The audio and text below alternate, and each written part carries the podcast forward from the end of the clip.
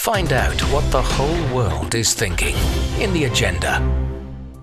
This week on the agenda, an unfolding food crisis with rising populations and resources running out. How can technology help feed the world?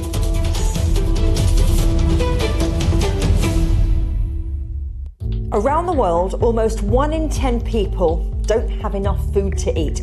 That's about 811 million people. 3.1 billion people can't afford a healthy, nutritious diet. Climate shocks play a huge part in exacerbating world hunger. Heat waves, droughts, and flooding destroy crops and livelihoods. The economic consequences of the COVID 19 pandemic worsened problems already there. And wars aggravate food insecurity. The conflict in Ukraine has caused massive price and supply volatility globally. Food prices surged in February and March, driven by fears that the wheat and vegetable oils largely exported from Ukraine would be disrupted by war. Analysts are concerned too about the price of rice, the cornerstone of diets across Asia. The cost of grains, cereals, and oils around the world has since stabilised, but the impact, whether or not a country depends on imports from Ukraine and Russia, has been stark. Inflation in Turkey has surged to more than 80%. A loaf of bread in Bulgaria cost nearly double in June what it did a year earlier. Sugar in Poland is up 40%, and those rising prices for basic food staples is fueling protests from Indonesia to Iran. Farmers in Buenos Aires, Turkey, and Cyprus, students in Chile, workers in Greece, and activists in Kenya are all demonstrating against soaring living costs. While the effect of COVID, climate change, and wars are compounding the number of people facing food insecurity, do we need to rethink the food system to feed the world?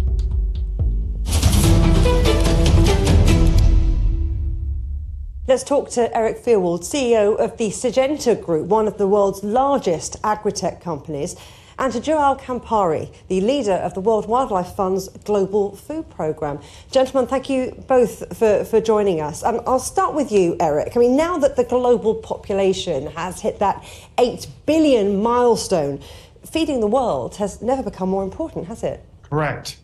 And it's never become more challenging either with these weather extremes that are causing massive droughts, the worst droughts in history in, in Europe and Southwest China last year, and Australia before that, Argentina, while at the same time we're seeing massive flooding in countries like Pakistan. So these weather extremes are making farming more difficult, and with the conflict in Ukraine, adding more pressure to food security. So it's never been more important than, than today to improve the productivity and the sustainability of agriculture. But Joao, food systems thinking is still quite new, isn't it? In, certainly in terms of the global high-level negotiating um, stage. So why is that, and why aren't things moving faster?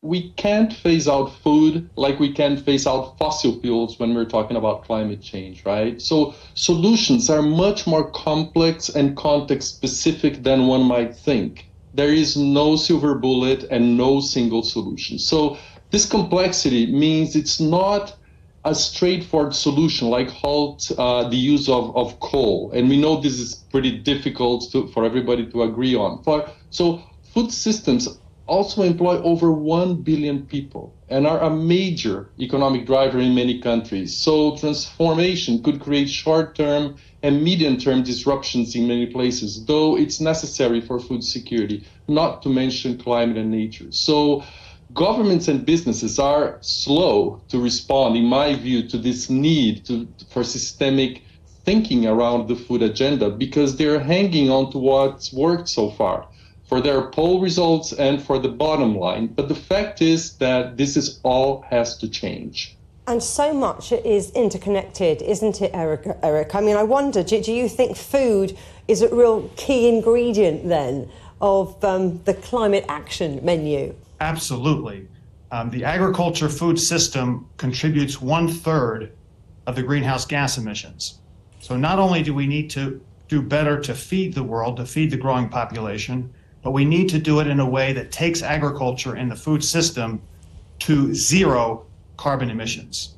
And that's what we're doing with something we're calling regenerative agriculture, a new way of, of combining the best of organic, the best of conventional agriculture, and bringing new innovations, both product, digital, and agronomic advice innovations to enable farmers to grow more food on less land and do it in ways that capture carbon in the soil rather, rather than releasing them to the air. But Joao, food issues can be quite contentious, can't they? Uh, I mean, there are sensitivities around nutrition, around diets in different parts of the world, and, and then there are the costs related to, to more sustainable farming. Like, you know, how much it's going to cost, and then who should pay for it? This is a great question.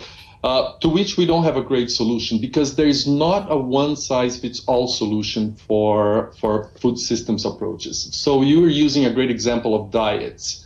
They're different all over the world, culturally different. They depend on what food grows in the local ecosystem and on people's states and cultural heritage ultimately. So there are plenty of places where we need to halt overconsumption of animal sourced foods, for example, mainly in the global north.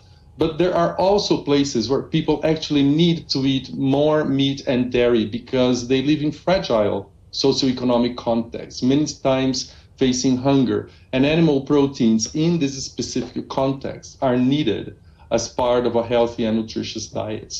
So um, last month, for example, WWF launched a framework called the Great uh, framework called the Great Food Puzzle that helps national level decision makers identify what actions are most relevant in their countries. So, you know about the the the costs that you mentioned on on uh, on food, it will take. If you think about the 1.8 trillion dollars uh, in subsidies that is spent each year, uh, you know, some some of which around one trillion is spent on agri-food systems it's it's quite a lot. So we need to repurpose these uh, agri-food support systems to reward farmers and fishers to do the right thing, to produce with nature and uh, farming with nature and not against nature. You, you, talk about this food puzzle about doing the right thing, but also that there's no one size fits all. And I, and I wonder, Eric, what, what, what you think about this, you know, considering that food systems contribute about a third of greenhouse gas emissions and the vast majority of biodiversity loss. You know, will we ever be able to get that balance right? Are we ever going to have a stable climate, be able to feed people and save biodiversity? There's no choice. We have to do this. And it's not uh, Syngenta's role, it's not WWF's role, it's all our roles together. I have never seen such collaboration across the food system as I do today because of the urgency of both food security and climate change crises. In fact, I spend my time now not just with farmers and with, with Syngenta people, but I spend a lot of time with, with leaders of the Nature Conservancy, of WWF, and other NGOs, the United Nations, uh, farmer groups, government ministries of agriculture, whether it's in China, the US, or the EU. We're all in this together. We all have to find ways to make sure that we support farmers to grow enough food, to grow more food with less land, so that we can return more land to nature, to pr- protect the farmlands that we have, protect the biodiversity there, and enrich the soils, but make sure that there's enough food and that we take agriculture towards zero carbon emissions. And we're demonstrating that in, on pilot levels in many, many countries we need to scale that up. And to do that, we need to do it together. The, the food companies, the food retailers, supporting the agriculture companies, supporting the farmers, and then the NGOs and the governments all working together to make this happen. And yes, it's it's different solutions for different markets, for different types of soils, for different crops, but there are some best practices that we can learn that, that drive across this. Uh, but we also have to bring that capability everywhere in the world to make it happen. And that's what we're committed to. It's what you're committed to, but is that what's happening? I mean, Joao, I, I, I'm thinking about COP27 and the COP15 Biodiversity Summit that we have at the end of 2022. Maybe they were missed opportunities, in which case, what would you like to see done differently um, to convince heads of states, I suppose, to show that willingness to change these systems in collaboration with organisations like yours? I think we have two different scenarios here. One is on biodiversity. I've just come back from uh, Montreal. I was attending COP15, and the Kunming Montreal Agreement gives us real hope. It's a historic moment and gives us the opportunity to halt and reverse biodiversity loss uh, by 2030. So, you know, in my view, I thought that um, uh, COP15 did not deliver all that we at WWF wanted, but it really advanced the, the dialogues and the conversations and the commitments, you know, to reverse biodiversity loss by 2030. It's disappointing, though, that there isn't a commitment to reduce by half the footprint of uh, production and consumption by uh, 2030, which places a lot of responsibility on national level actors to go further uh, than what was agreed. So this is about COP15 and biodiversity. On climate uh, COP, uh, COP27 in Egypt, it was definitely a missed opportunity to accelerate food-based uh, climate action. There were five pavilions at COP27 led by many organizations claiming for food systems transformation. But these claims were not heard in the negotiations room, unfortunately. So, uh, but you know, this is not only about people who need to convince world leaders of doing different things or doing things differently in the food space. The science is clear that we must transform food systems this needs to be done today. As Eric pointed out, there is no solution if we don't. So we need to come together. And I think COP15 was an example in which we came together to push forward in great strides for nature positive and climate, climate neutral uh, food systems. Eric, I would just one, like to add, oh, go on, go on, Eric. Don't mind. Go on. I, I would just like to add that coming out of COP15, the Syngenta Modern Agriculture Platform Farmer Solution uh, Initiative in China was recognized uh, by the COP15 organization as, as a, an example, a best practice of protecting biodiversity in China.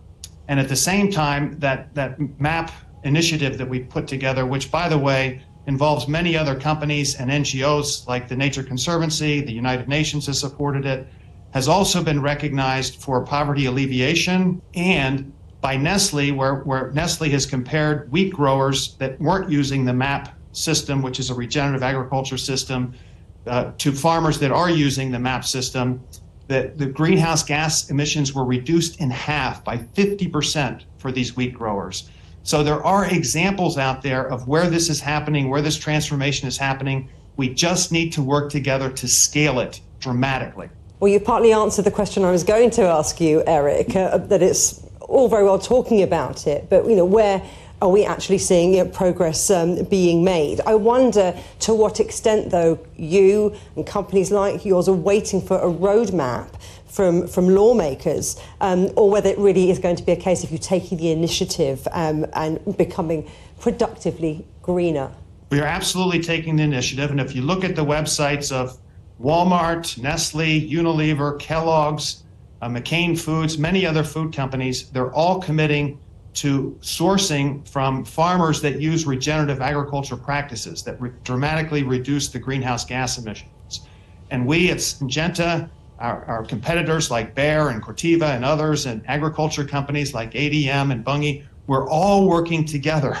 You know, obviously we compete rigorously with our competitors for, for farmer business, but we're working across the food system to enable this regenerative approach to dramatically increase yields and reduce greenhouse gas emissions and protect biodiversity. So it's starting to happen, but we need to work more with governments and even more with NGOs to make sure that we're getting this everywhere in the world, that farmers, smallholder farmers in Africa are benefiting from this, as well as large farmers in the United States and Canada and Brazil and, and, and farmers in China all over the world are making this transformation to a more regenerative future where we both have enough food and address climate change. It's so starting th- to happen. It needs to scale, and we need to all help make it scale. So this is something that, that's happening now. It's something for our short to medium term, not some some, some long distance goal. I mean, Gerald, I, I, I'm wondering what, what you think. Should the changes be farmer led? Should there be techniques that, that work with nature, a shift away uh, from industrial agribusiness? Or should it, we really be looking at technology driven innovations? Okay, like I mentioned before, there is no one size fits all solution. So we need food producers, first and foremost, to adopt nature positive production practices at scale. Eric, I wonder if there's anything that, that you and me, that we can do as individuals um, to, to, to, make a, little small step change. Are, are, there things that we can do, steps we can take as individuals, as organisations, to, to be part of the transformation? One example I see as a, a, a, leading example in the world of the future of food is happening in China. And with our, our modern agriculture platform, Map Centers, we're connecting to food companies and all the way to consumers and on things like apples and oranges and grapes and, and rice products, there is a MAP beSide logo on the finished food product that consumers buy, and there's a QR code. And the consumer can scan the QR code, see a picture of the farmer, and then also see the sustainability data. How much less greenhouse gas emissions were emitted, how much less pesticide, fertilizer were used, how much more sustainable their products were. Consumers love this and they'll buy they'll buy products that are more sustainable. So if we can use blockchain as we're using in China more globally to connect consumers to farmers and have consumers want and pick sustainably grown products, I think that's a great advancement that will have a huge impact because consumers want to protect the planet, as do farmers and all of us, but let the consumers pick the foods that are protecting the planet. Eric Fyrwald and Raul Campari, thank you both very much indeed. Thank you. Thank you. Still to come here on the agenda investing in innovation. Is advanced farming technology getting the financial backing it needs? Find out what the whole world is thinking in the agenda. Welcome back to the agenda. Cutting edge innovation may be the only way to avoid an impending food crisis. And in the past few years, the agri tech sector has certainly been growing fast. But is it getting the investment it needs to grow fast enough? Joining me now to help answer that and more is entrepreneur and venture capitalist Simon Howarth, who specialises in sustainable agri-tech. Simon, thanks ever so much for, for coming on the agenda.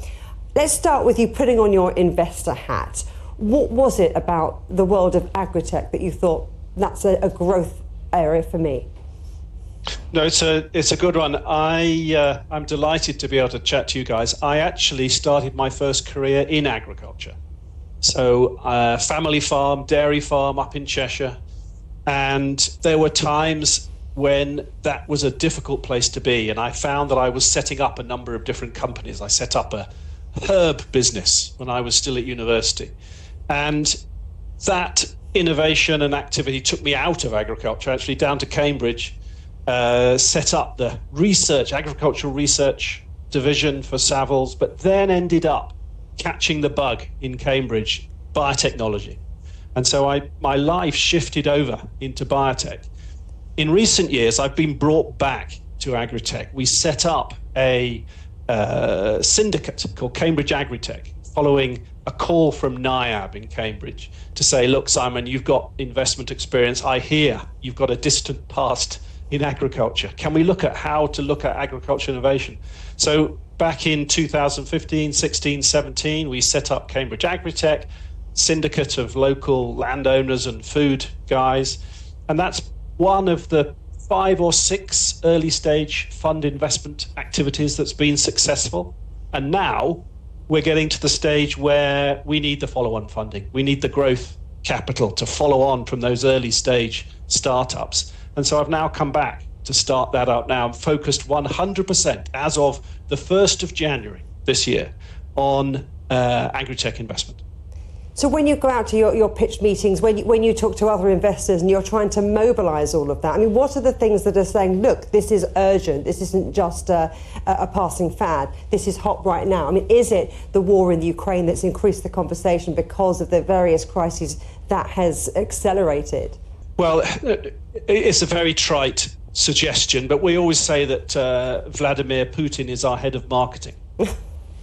the, the reason for that is it has brought to people's absolute attention this critical factor of food security.